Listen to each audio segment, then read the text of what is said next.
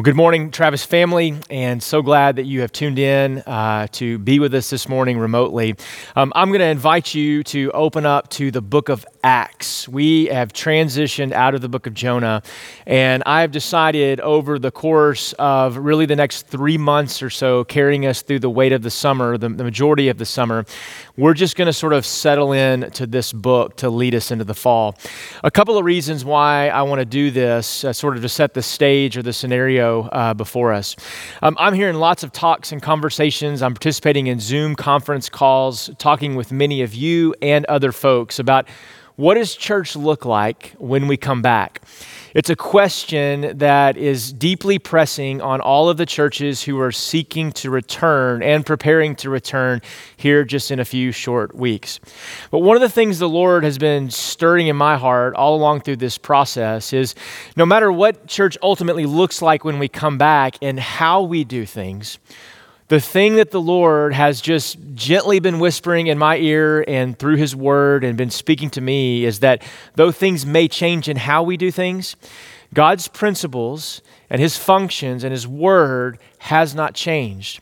And so, the order and the prescription, if you will, about how God wants churches to act and to respond is no different today in the midst of a pandemic than it was 2,000 years ago in the book of Acts in particular.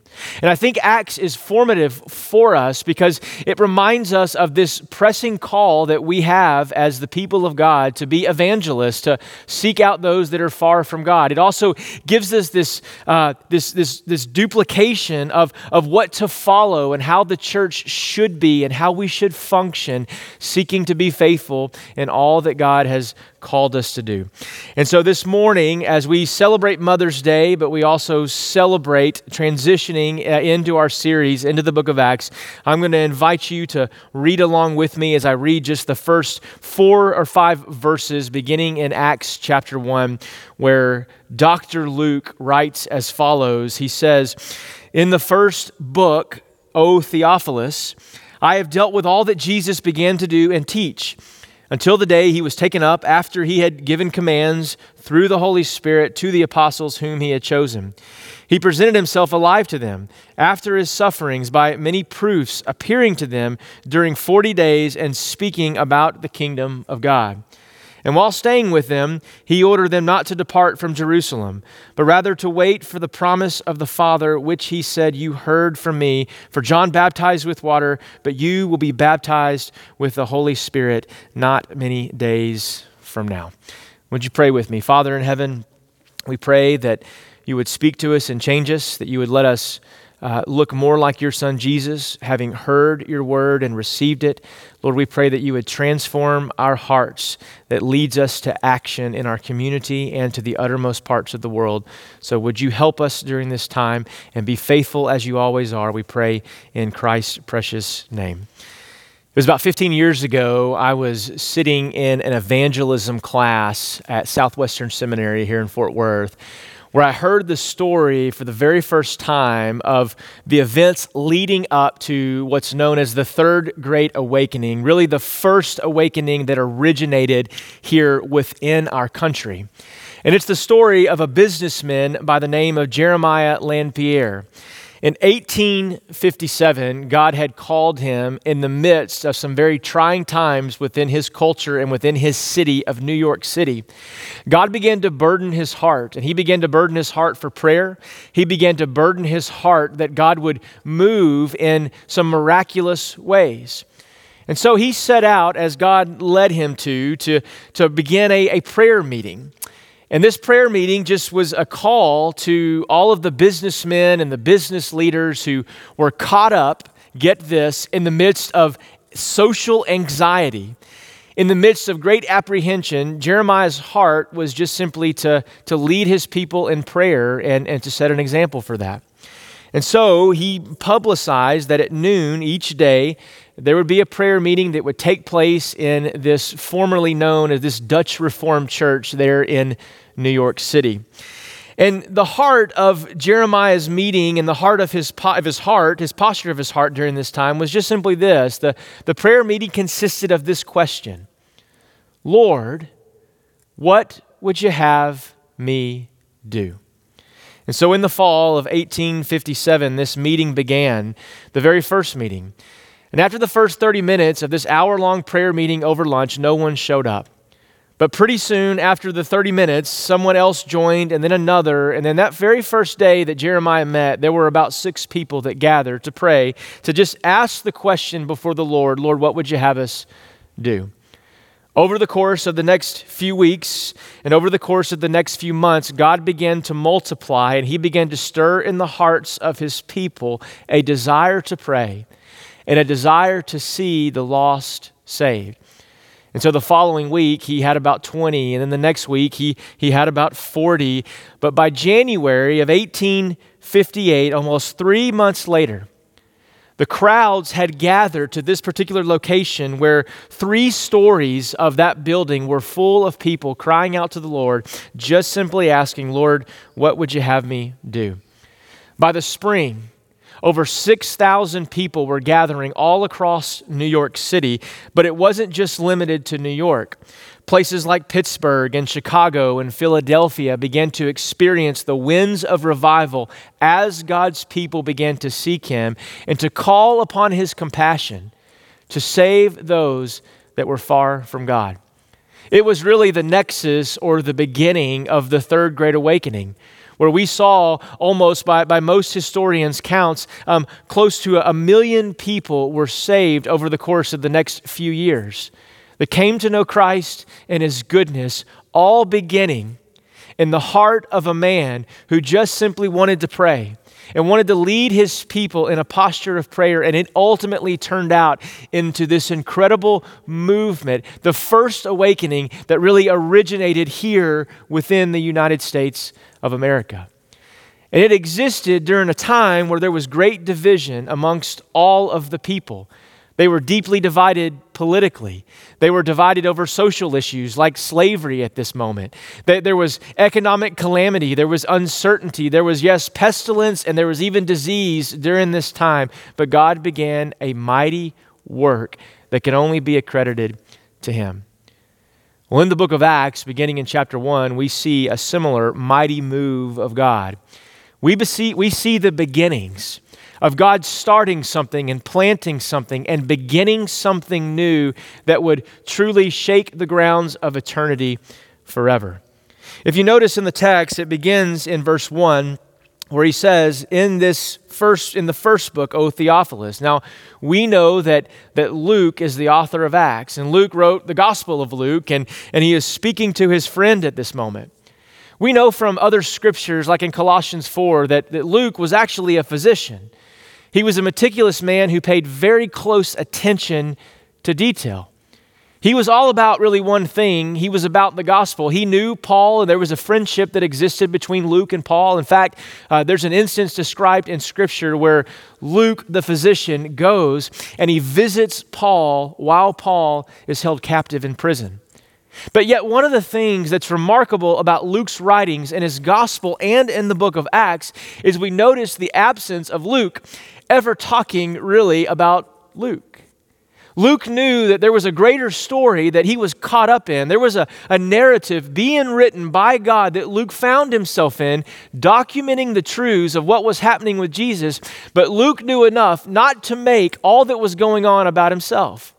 And even though he was friends with the Apostle Paul, you, you don't really see him uh, with this braggadocious nature or notion. He didn't have Twitter to name drop uh, whoever it was that he was running with, that, that here was this humble physician who cared about one thing, and it wasn't himself, but it was about the welfare of other people wrapped up in the kingdom of God. And so Luke writes to his friend, and he begins to detail the history of the church, or really beginning to detail the history post resurrection of Jesus.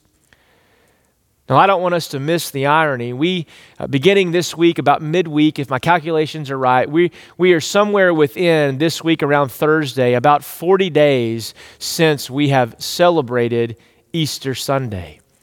And it's 40 days after the resurrection of Jesus where the scripture says that he was appearing to the disciples and he was offering these many proofs in verse 3, appearing to them during the 40 days, and he was speaking about the kingdom of God. But one of the places that most Baptists miss in talking about the gospel is that we typically leave the gospel at the resurrection.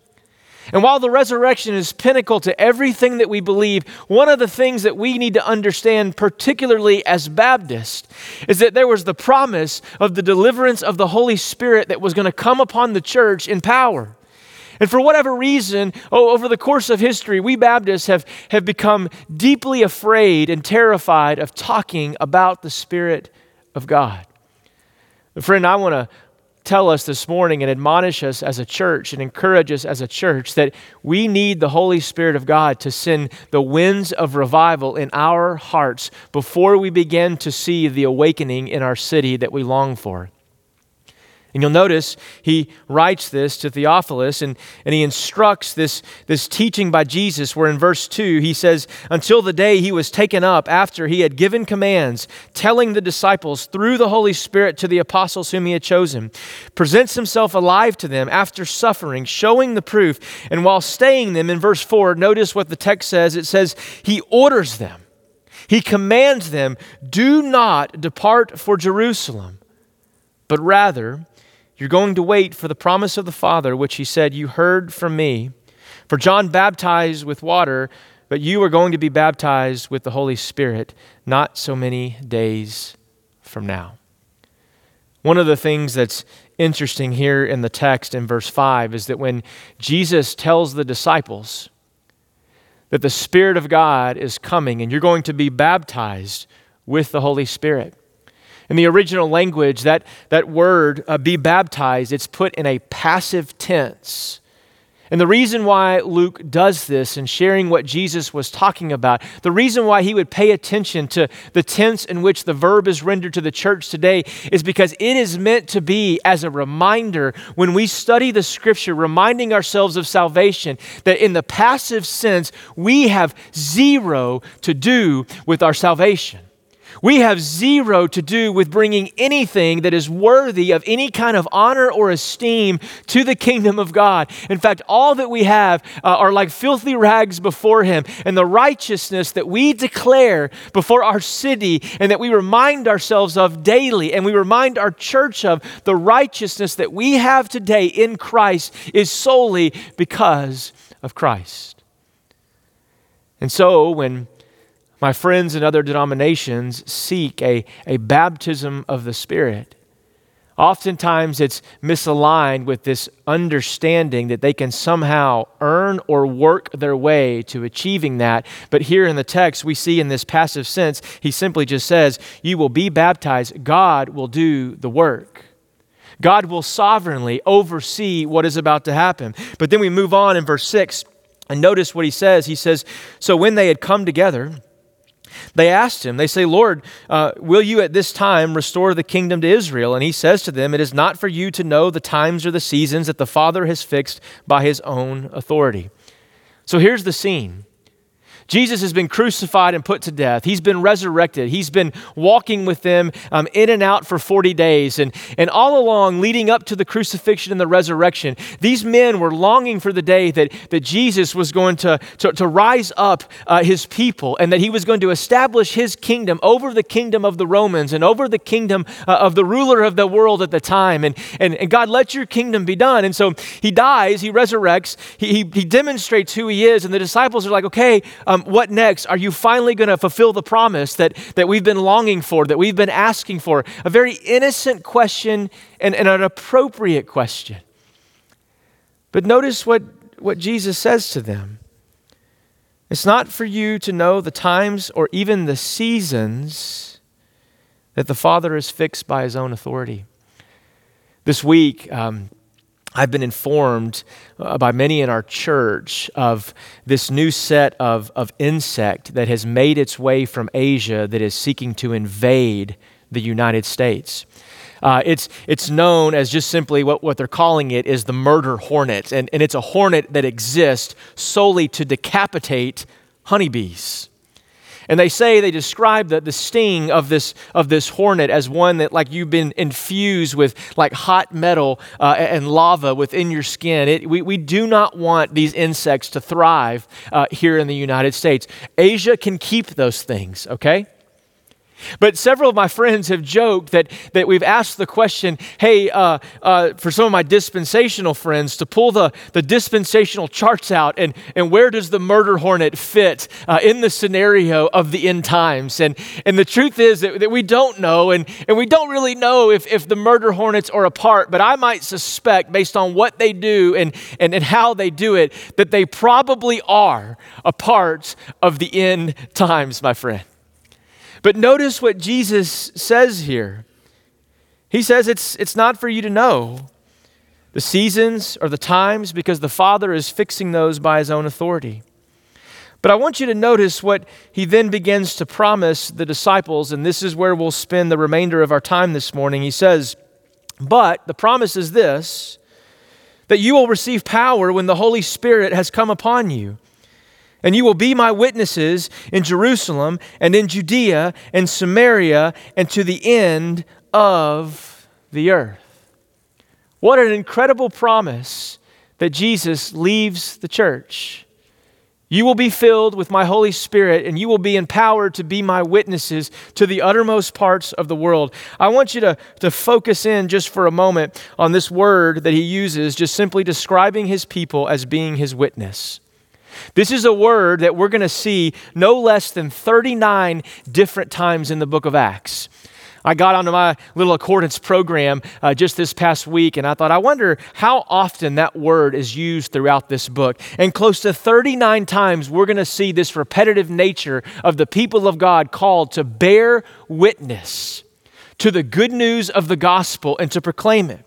And to be a, a, witness for, for our Savior is, is simply meaning this that, that we intend to embody the gospel, but to bear witness means that we must always use our words. To bear witness here in this moment is an exclamation that all of God's people who have been sealed with the Spirit are called to bear witness, to be involved in growing and expanding the kingdom of God. Friend, I want to tell you this morning that to be witnesses for our Savior, that we cannot be the water boys in the game of life. That our lives must display the inner reality of what we externally proclaim, and that we must be a people that are driven by the gospel, that our mission and our church is shaped by that very gospel. That there are no just impartial fans of Jesus. There are people that are on the field actively per, uh, um, contributing to the cause of the kingdom. Or there are those that are on the sideline, but, but those people don't really exist within the kingdom. You might be sidelined temporarily because of sickness or, or, or, ailment. But, but the reality of the gospel is, is very plain spoken here in the book of Acts. Every member, every person, a witness. It's a reminder that the gospel is about going and telling and not coming and seeing. A witness goes and, and they proclaim things, they, they use their, their lips and their words and their mouth. Oftentimes, I hear that one of the, the greatest objections to evangelism is, is well, I'm a, I'm a witness with my life and I'm going to witness with my lifestyle. I see this in a lot of younger churches, and, and I don't mean to minimize the lifestyle evangelism because we need Christians to be real and authentic in how they live, and, and we need to make sure that whatever we're saying, that our lives match those very things. But the gospel, we must not forget, is not about the good example that we leave behind, but rather the gospel is a message of what Jesus has already done. It's not about us. It's not about how good we are or, or what we've contributed or how we've served, but rather the gospel is a message of the past, of what Jesus has done and who he died for, and then how he is still saving people today in this very moment. We must witness and we must share. And, and if we have reduced the gospel just to a lifestyle, I, I want to challenge you to think about it in this way. The next time you watch a news broadcast on television, try turning off the volume and turning off the closed captioning. And just watch for a moment the lifestyle of the newscaster. Watch how nice they dress and, and how well groomed they are. Look at their facial expressions. All of those things must be pointing to whatever it is that he's talking about. But without the words and the proclamation, the news doesn't mean anything. Try listening to your favorite video on YouTube, whether you're a Southern gospel fan or you like modern contemporary worship, whatever that is, but go online and, and turn the volume all the way down. Turn the closed captioning off. Yes, it may be meaningful watching them, and, and maybe you can kind of understand what's going on. But it won't be as powerful without the words that we hear we proclaim. The same is true of sharing the gospel with other people. He says, You were to be my witnesses. This is the mission itself. But listen, there's also this extent to which the mission exists. Notice what he says. He says, In Jerusalem, in Judea, in Samaria, and to the ends of the earth. We have to be a people that we understand the truth that we are a church and a people, that we are for our city, and at the same time, we are for the nations. But we must recognize this idea that there can be no burden for distant people without a burden for the unreached neighbors that exist amongst us. God wants to save the people in our city. God wants to save the people in the uttermost parts of the world. And we must answer the question why is it that we go into our neighborhoods? Why is it that we go to the Samarias and to the uttermost parts? Why? Because the gospel commands us to. It commands and it demands that we cross ethnic and cultural boundaries to see every tribe and nation and tongue, to see the vision of Revelation 7 9 fulfilled, where I saw this great multitude of every tribe, nation, and tongue worshiping before the risen Lamb. This is the heart of, of our church. This is the heart behind the message when Jesus says, You will be and bear my witnesses. This is the extent of the mission. But let us not forget to back up at the beginning of verse 8 and notice he says, The power you're going to receive is the power of the Holy Spirit of God at work in you. If today, in the quietness of our living rooms, we, we claim to be Christians, and walking with God, then, then it comes with the understandable truth that the Spirit of God resides within us. That we walk and we choose and we think and we sing and we work and we labor in the power of the Spirit of God working inside of us. And the Spirit of God will never enter into your life and allow you to be the same person. So when we look back on our lives and, and we look back on our habits, that it's imperative for us to ask the question if I've really been born of the Spirit, am I a changed man or a changed woman? What difference has it made? Am I bearing witness to all that I come in contact as led by the Spirit? We've been created to be a place that God indwells and what that means is, is that everywhere we go ought to be changed and influenced for the betterment of the kingdom before we were there because we have the Spirit of God within us. This is what he means when he says, You will receive power when the Spirit of God comes amongst you. One of the things that I think the Lord is doing, not just in our church, but in all churches, is he is bringing us back to a place where we're reminded of really what worship ultimately is. And, and I want to say this without being controversial worship is not just music. Worship is not confined to just singing in a certain way with a certain stylistic preference. Listen, worship is with our livelihoods. Worship cannot be devoid from the gospel that we proclaim. We sing about it and we sing it with passion, but, the, but the, the true heart of worship is that we are living and embodying the gospel and proclaiming it at the same time. And I think one of the things that the Lord is doing amongst His church is He is stripping us of the things that are superfluous to the gospel.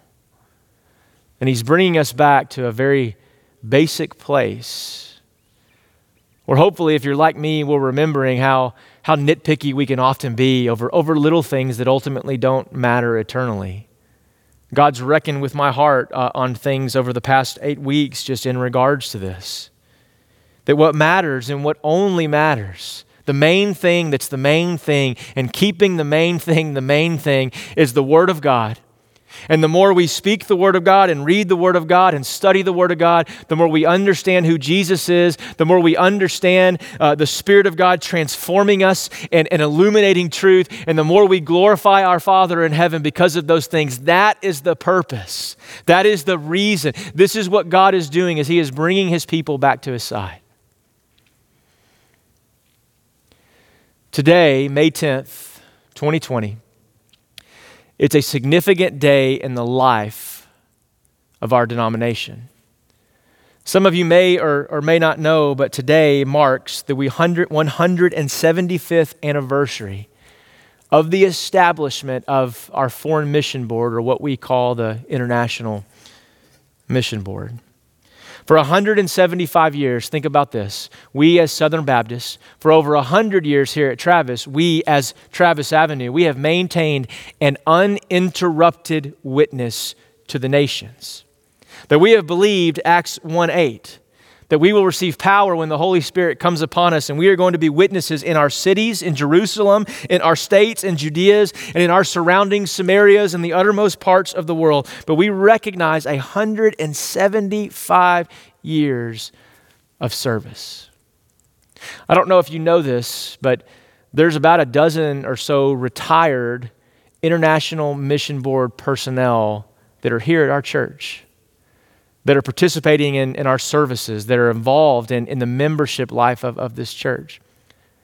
I remember years ago when, when Haley and I were looking at seminaries and we had friends that were going the, the route of Bible churches or non-denom and, and we had a discussion amongst us about what our path might be. And, and we unequivocally then, over 15, 16 years ago, we, we said we, we want to be Southern Baptists first and foremost, not just because of the doctrinal integrity and the beliefs, but because we deeply believe in what our International Mission Board is doing.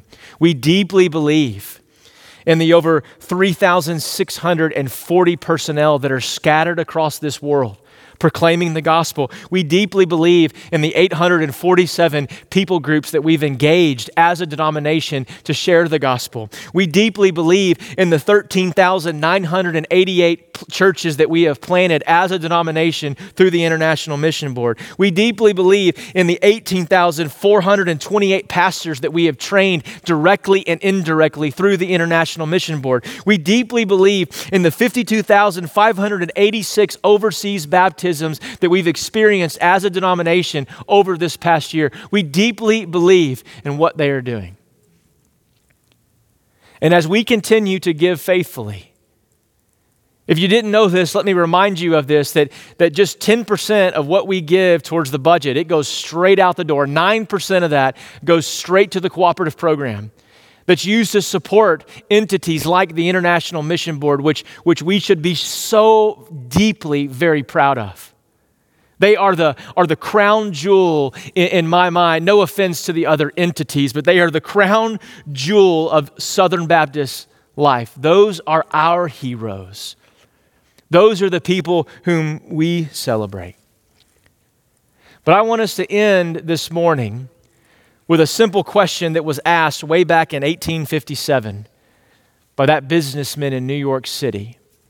And the question is just simply this that in the way that he led that prayer meeting that ultimately stirred the third great awakening Lord, what will you have me to do for you? This morning, I want you to ask that question.